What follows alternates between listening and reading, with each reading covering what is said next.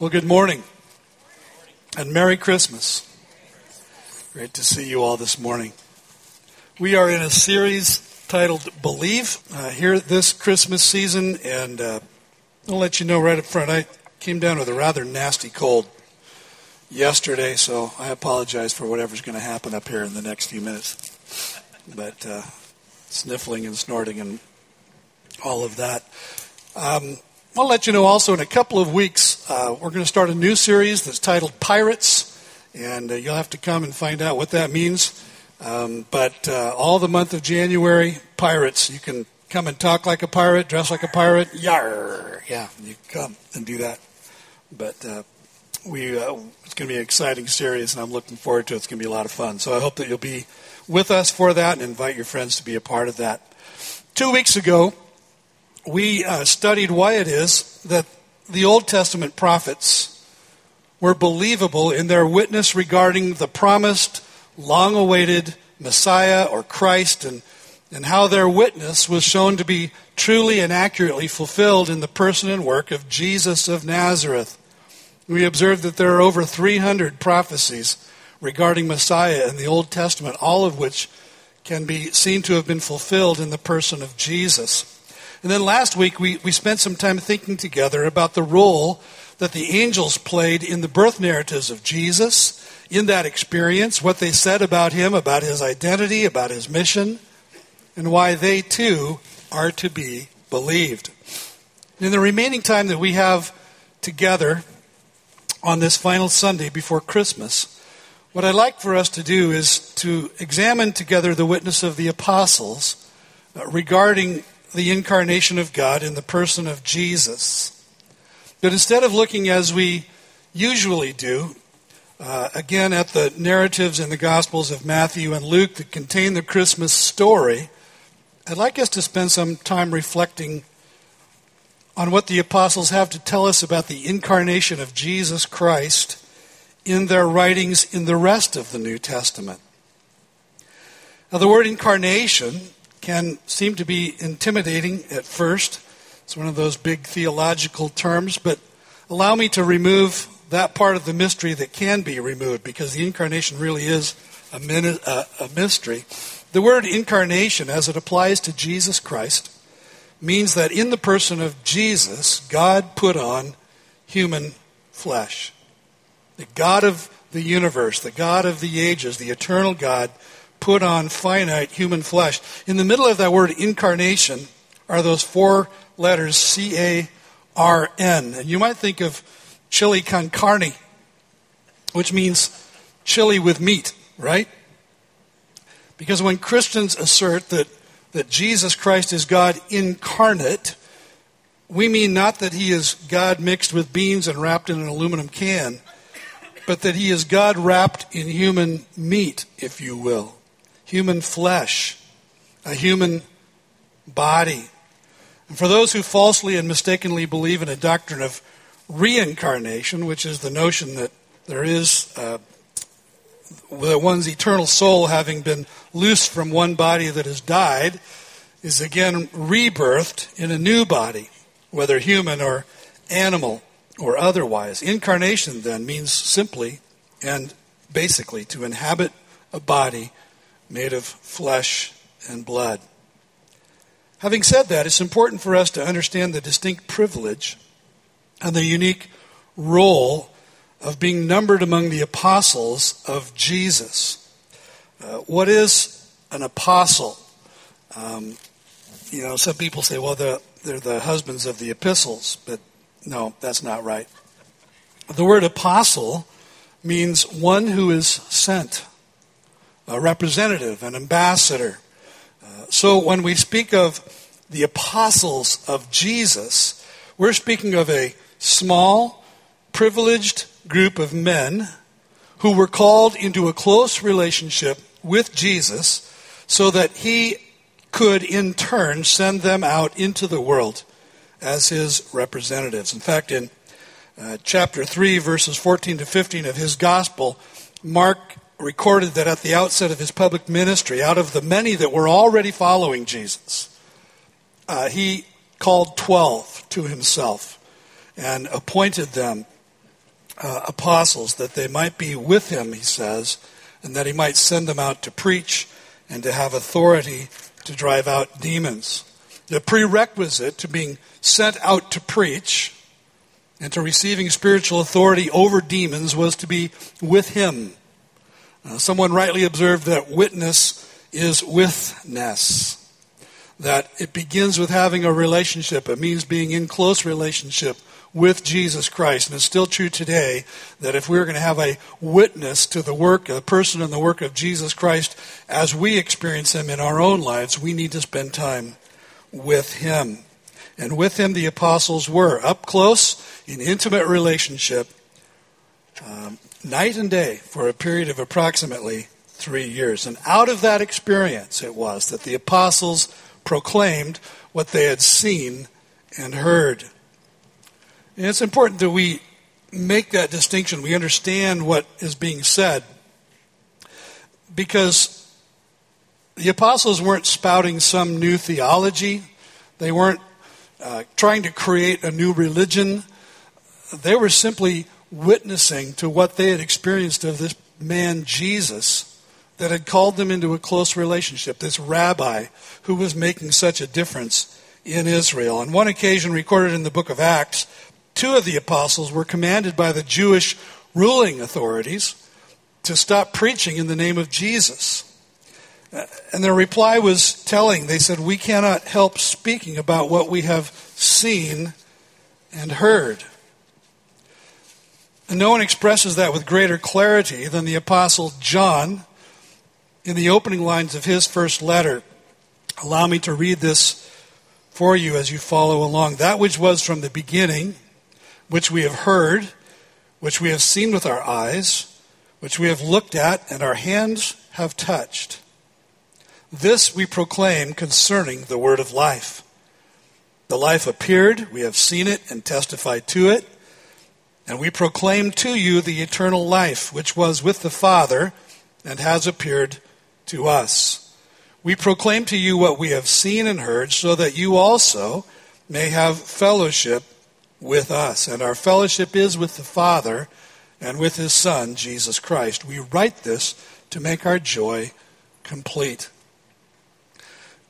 See, John's relating, isn't he, a, a concrete personal experience that took place neither in fantasy nor in philosophy, but in space and time that involved the senses.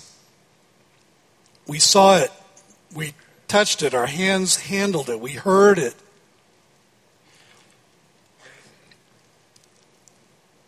He mentions senses of hearing, vision, touch. Twice in this short paragraph, he asserts the, that the proclamation of the apostles is rooted in what they had seen and heard, so that their proclamation is given in the form of a first hand eyewitness testimony. Remember, the apostles didn't ask to be apostles.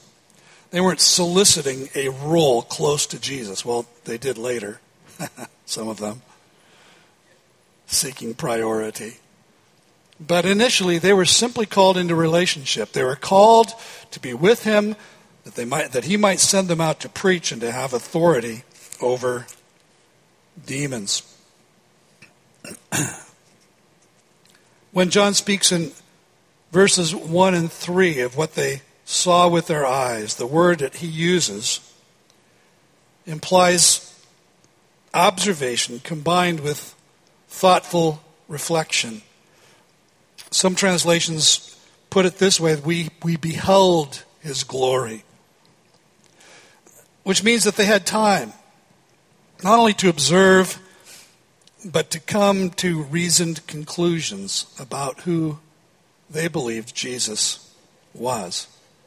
I want to move on to another passage, but before we do that, let's briefly make note of the specific phrases that John uses in this paragraph to describe Jesus. In verse 1, he is that which was from the beginning. If you have a Bible that you can write in today, just underline that phrase.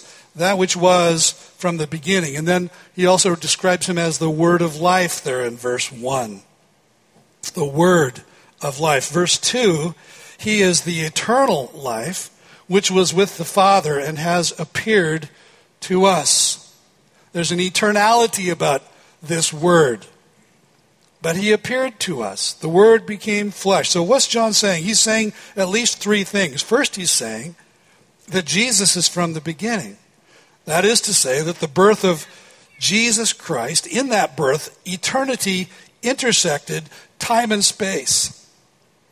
In the baby born in Bethlehem, the eternal God personally entered the world inhabited by human beings.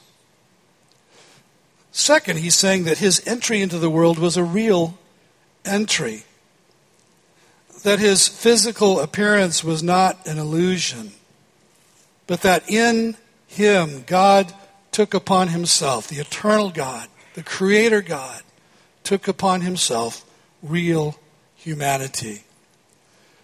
There was a heresy in the early church that, that said basically this that, well, God didn't really appear in the flesh because flesh is evil. So he couldn't have, God couldn't have taken upon himself flesh. He just appeared to be in the flesh. But John says no. It was a tactile, sensory experience of God in the flesh. Third, John is saying that Jesus is the word of life. And when that word is spoken into our lives, he brings us from death to life. Jesus is the word who can transform our mere existence, our humdrum day to day lives, into real living, real life. See, It's clear then that the apostles taught that Jesus Christ is God. Jesus allowed them to come to their own conclusions over time, didn't he? Through extended personal exposure regarding who he was. And there came a time during the early days of his personal ministry that he asked the disciples, Who do people say that I am? And they said, Well, some think that you're John the Baptist, or Elijah, or Jeremiah, or one of the prophets. Okay, but who do you say that I am? He asked them. And it was Peter that said, I'm sure somewhat haltingly, but then blurted it out. Well, you are the Christ, the Son of the living God.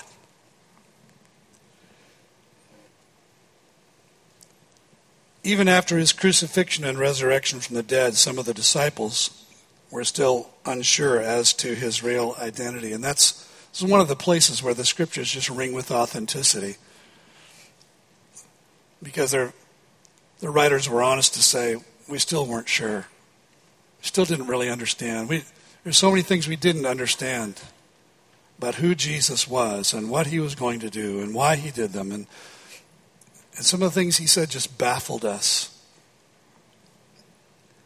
One of the apostles, Thomas, even after the resurrection, would not believe that Jesus was resurrected from the dead until Jesus showed him the nail prints in his hands and his feet, the spear mark in his side. And it was then that Thomas said, his final conclusion, My Lord and my God. In the prologue to his gospel, John uses language similar to the words he used later in the epistle, which we just read. But John 1, beginning at verse 1, in the beginning was the Word. You say that sounds very similar, doesn't it, to what we just read in 1 John 1. In the beginning was the Word. And the Word was with God, and the Word was God. He was in the beginning with God. All things were made through Him and without him was not anything made that was made. In him was life, and the life was the light of men.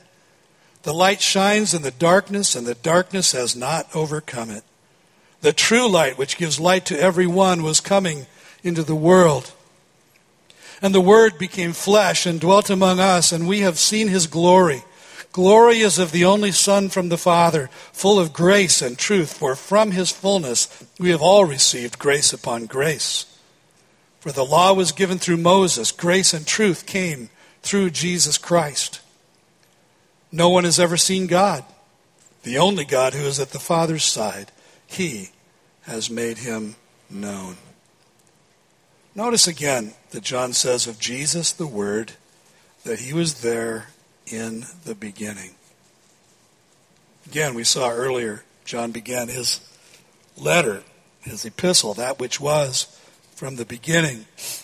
And with that choice of words, John must have intended on both occasions to redirect our minds as his readers back to Genesis 1 1, where we read, In the beginning, God created the heavens and the earth. At the creation, the Word was, he says. Not the Word became, but at the creation, the Word was. Next, John says of the Word that he was with God, and John wants us to know that this Word, who was in the beginning, is separate in some way from God, and yet face to face with Him in, in vital relationship, in vital union with Him. And then to complete the trifecta, John declares, and the Word was God. At the heart of the message of the apostles is this bedrock conviction that Jesus Christ is God incarnate, God in human flesh. And to take it one more step, and this kind of begins just make, begins to make your brain cramp, I think your head explode maybe. He, he declares all things were made through him. And without him was not anything made that was made. In Genesis 1, we read that phrase over and over again, eight times. And God said, and God said, and God said. Jesus, John wants us to understand, himself was there at the dawn of creation. And he himself is. this is where your head just explodes, okay? So tell your neighbor, get ready. He himself is that creative word by which God spoke the cosmos into being the heavens and the earth and everything that is in them. Jesus, the Word, is God's own agent in creation. One of the psalmists wrote, The heavens were made by the Word of the Lord, and all the stars by the breath of His mouth. The Apostle Paul wrote of Jesus to the church in Colossae, The Son is the image of the invisible God the firstborn over all creation. For in him all things were created, things in heaven and on earth, visible and invisible, whether thrones or powers or rulers or authorities, all things have been created through him and for him. He is before all things, and in him all things hold together. The writer of the book of Hebrews began in the past God spoke to our ancestors through the prophets at many times and in various ways. But in these last days, He has spoken to us by His Son, whom He appointed heir of all things, through whom also He made the universe. The Son is the radiance of God's glory and the exact representation of His being, sustaining all things by His powerful word. In him was life, John wrote. Jesus is the creative Word of God. But not only that, he is also the sustaining Word of God. In him, all things are held together. Scientists have speculated for ages. What is it that holds all of this together? Why doesn't it all just explode and disintegrate? The answer is this that the universe is sustained, held together only because Jesus continues to say that it should.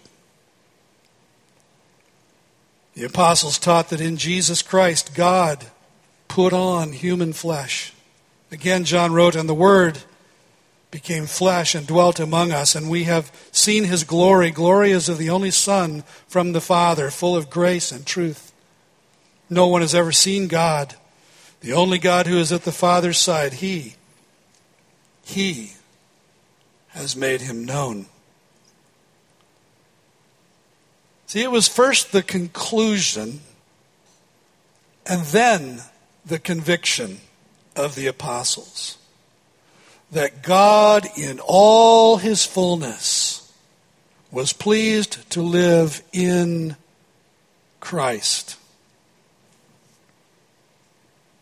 Again, Paul wrote in Colossians 2 9, For in Christ lives all the fullness of God in a human body. He who existed from limitless eternity has entered time and space and taken up residency here on earth. The Word became flesh and tabernacled is the literal word. He pitched his tent, he built his house among us in relationship to eternity. He is very God of very God in relationship to time. He is made knowable and approachable through the mystery of his nativity. I hope you'll bear with me just a little while longer. Let's go over to Philippians chapter 2.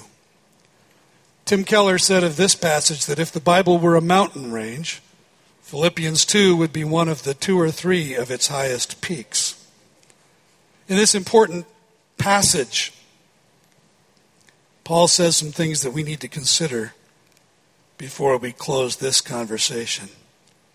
Have this mind among yourselves, he wrote, which is yours in Christ Jesus, who, though he was in the form of God, did not count equality with God a thing to be grasped, but emptied himself by taking the form of a servant being born in the likeness of men. And being found in human form, he humbled himself by becoming obedient to the point of death, even death on a cross. Therefore, God has highly exalted him and bestowed on him the name that is above every name, so that at the name of Jesus every knee should bow in heaven and on earth and under the earth, and every tongue confess that Jesus Christ is Lord to the glory of God the Father. See, Paul tells us first here that Christ Jesus was in the form of God. And the word is translated form is not an unfamiliar word to any of us. It's the word morphe.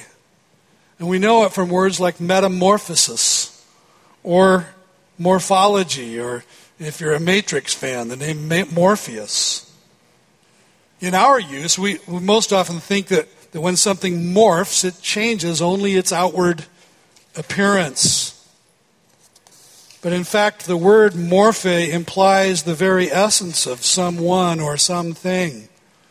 Those inward qualities or attributes that constitute who or what they truly are. So when Paul says that Jesus was in the form of God, he's not saying that Jesus looked like God. He's saying that Jesus was in very nature God. He was God in every way. It's another way of saying in the beginning was the Word, and the Word was with God, and the Word was God.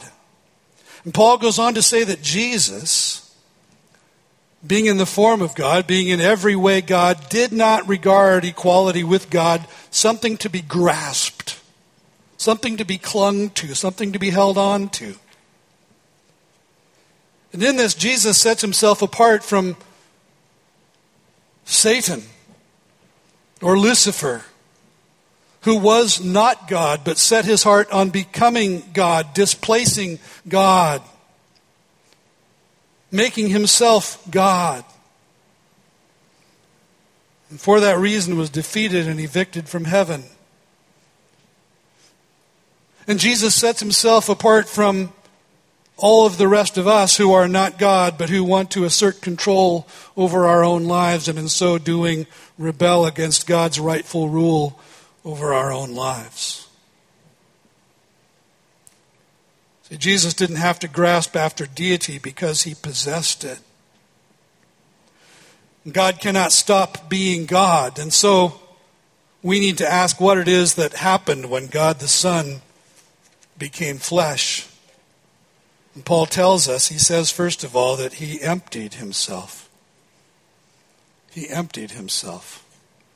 But again, what does that mean? How did he empty himself? Well, we know that in his earthly life and ministry, he did and said things that only God could do and say.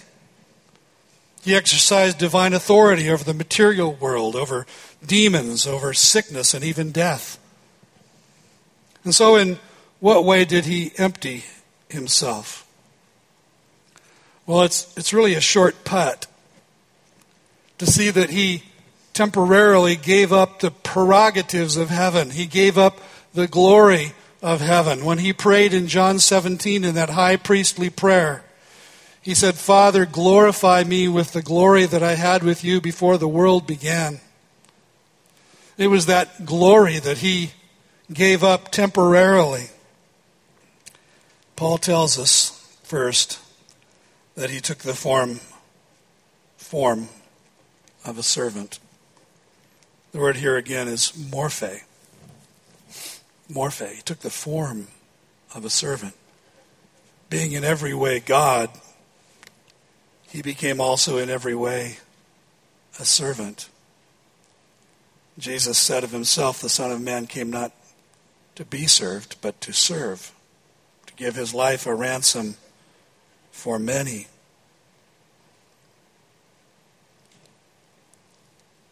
He took that form to himself. He clothed himself in it. He didn't exchange deity for humanity. Instead, he inserted deity into humanity. He clothed himself in our flesh. Secondly, Paul says that he was born in the likeness of men. the word likeness means exactly what it means in our everyday use. It means to bear a striking resemblance to someone or something while not being an exact copy. God the Son, the creator of the universe, willingly, intentionally chose to accept the limitations of a human body. Jesus, born in human flesh, was fully man, but unlike the rest of us, he was also fully God. In the baby in the manger, the fullness of God was fully present in a fully human body. I wonder what that must have been like for the creator of the universe to willingly confine himself to the tininess of a human body. Paul goes on and says that being found in appearance as a man, he humbled himself. Humbled himself by becoming obedient to the point of death, even death on a cross. See, had Jesus not become flesh, if the Word had not become flesh, if God had not inserted himself into a human body, Jesus could not have been our Savior. He couldn't have stood in for us and been our substitute at the cross. He couldn't have borne the sins of humanity. He willingly became what he was not so that we could become what we are not. C.S. Lewis put it this way He became what we are so that we could become what He is the Son of God. So we're reminded of the words of the prophet Therefore, the Lord Himself will give you a sign. Behold, the virgin shall conceive and bear a son, and shall call his name Emmanuel, which means God with us. The words of the angel to Joseph are called to mind. Joseph, son of David, the angel said, Do not be afraid to take Mary as your wife, for the child within her was conceived by the Holy Spirit, and she will have a son, and you are to name him Jesus, for he will save his people from their sins. And we recall the words of the angels to the shepherds outside of Bethlehem that night Fear not, fear not. For behold, I bring you good news of great joy that will be for all the people. For unto you is born this day in the city of David a Savior, a Savior who is Christ the Lord. And on that basis, the apostles taught that God super exalted Jesus. Philippians 2 9 through 11. Therefore, God has highly exalted him. Literal translation, super exalted him. And bestowed on him the name that is above every name, so that at the name of Jesus every knee should bow, in heaven and on earth and under the earth, and every tongue confess that Jesus Christ is Lord, to the glory of God the Father. See, Paul began his teaching to the Philippians in chapter 2 with an exhortation. Have this attitude among yourselves, which was also in Christ Jesus. Have this mind in you. And the words that he the word that he uses there means not only your intellect, not just your thought life, but your heart, your soul, the, your mind as well as your guts. Have this in you, which was also in Christ Jesus, who gave up the prerogatives of heaven to become a servant and to give his life. Let the attitude of Jesus change your heart and mind. And that's really the context in which Paul was writing. See, you may be a, a, regular attender here at Life Point. You may be visiting with us today. You, you may possibly never have considered who Jesus really is or taken the time to even begin to examine the question. But no matter who you are, I don't want you to miss Christmas this year. And of course, Christmas Day will come and you'll do something. You'll maybe go through the motions of whatever your family's traditions are at this time of year, but it's possible, isn't it, to celebrate Christmas without ever experiencing Christmas? Completely missing its reality, completely missing its power. The only way you adopt the attitude of Jesus, emptying yourself and becoming a servant to others in any lasting way, is to have Jesus himself take up residence in your life and create that attitude from the inside out. I don't know about you, but I have a very healthy streak of selfishness in me. The idea of becoming a servant to others, I can't manifest that and sustain it in any meaningful way of myself. And unless Jesus Christ changes me from the inside out, the idea of ever having this same attitude, this same heart, this same mind of Christ in me is a futile endeavor. In 1950, a British author named C.S. Lewis, you know him, was himself coming to terms with who Jesus really is in his own life.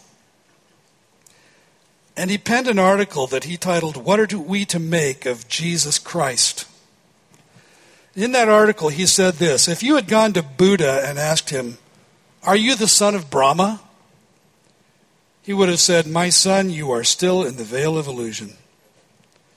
If you'd gone to Socrates and asked, Are you Zeus? he would have laughed at you. If you'd gone to Muhammad and asked, Are you Allah? he would first have rent his clothes and then cut your head off. If you had asked Confucius, Are you heaven? I think he would have probably replied, Remarks which are not in accordance with nature are in bad taste. The idea of a great moral teacher saying what Christ said is out of the question. In my opinion, the only person who can say that sort of thing is either God or a complete lunatic suffering from that form of delusion which undermines the whole mind of man. If you think you're a poached egg, when you're not looking for a piece of toast to suit you, you may be sane. But if you think you are God, there is no chance for you. We may note in passing that He was never regarded as a mere moral teacher. He did not produce that effect on any of the people who actually met him. He produced mainly three effects hatred, terror, adoration. There was no trace of people expressing mild approval. We can see each of those three responses to Jesus in the, the larger story of the birth of Jesus Christ. And people went on responding to him in one of those three ways right on through his life, through his death, through his resurrection. And in fact, people are still responding to him in, in one of those three ways today. So let me ask you as we close today. And I know that this has been a kind of a heady message and it was intended to be that way because I wanted to challenge your minds. I want always to challenge your minds to think biblically and to think Christianly. But what will be your response to Jesus? What will you make of him? Will you respond in hatred? Reject him entirely? Revile his name? Will you live in fear of him as one who wants to come and take over? Because that's exactly what he will do in your life. And that can be a fearful thing, can't it? Or will your response be one of love and adoration, worship, celebration? John said of Jesus that he came to his own people, and his own people rejected him. But to as many as received him, he gave the right to become the children of God. And I'm inviting you on his behalf today in this Christmas season 2018 to experience Christmas, to believe in him, not just about him but to believe in Him. That's been the whole point of the series believe. What is your trustworthy object? What is it that, that your life is firmly founded upon? That frees you to live life? I'm inviting you not to believe about Jesus. The Bible says that even the demons believe about Jesus and tremble inviting you to put your faith in Him, and which means that you entrust not only your life to Him in obedience as Lord, that you entrust eternity to Him. What comes next after you breathe your last?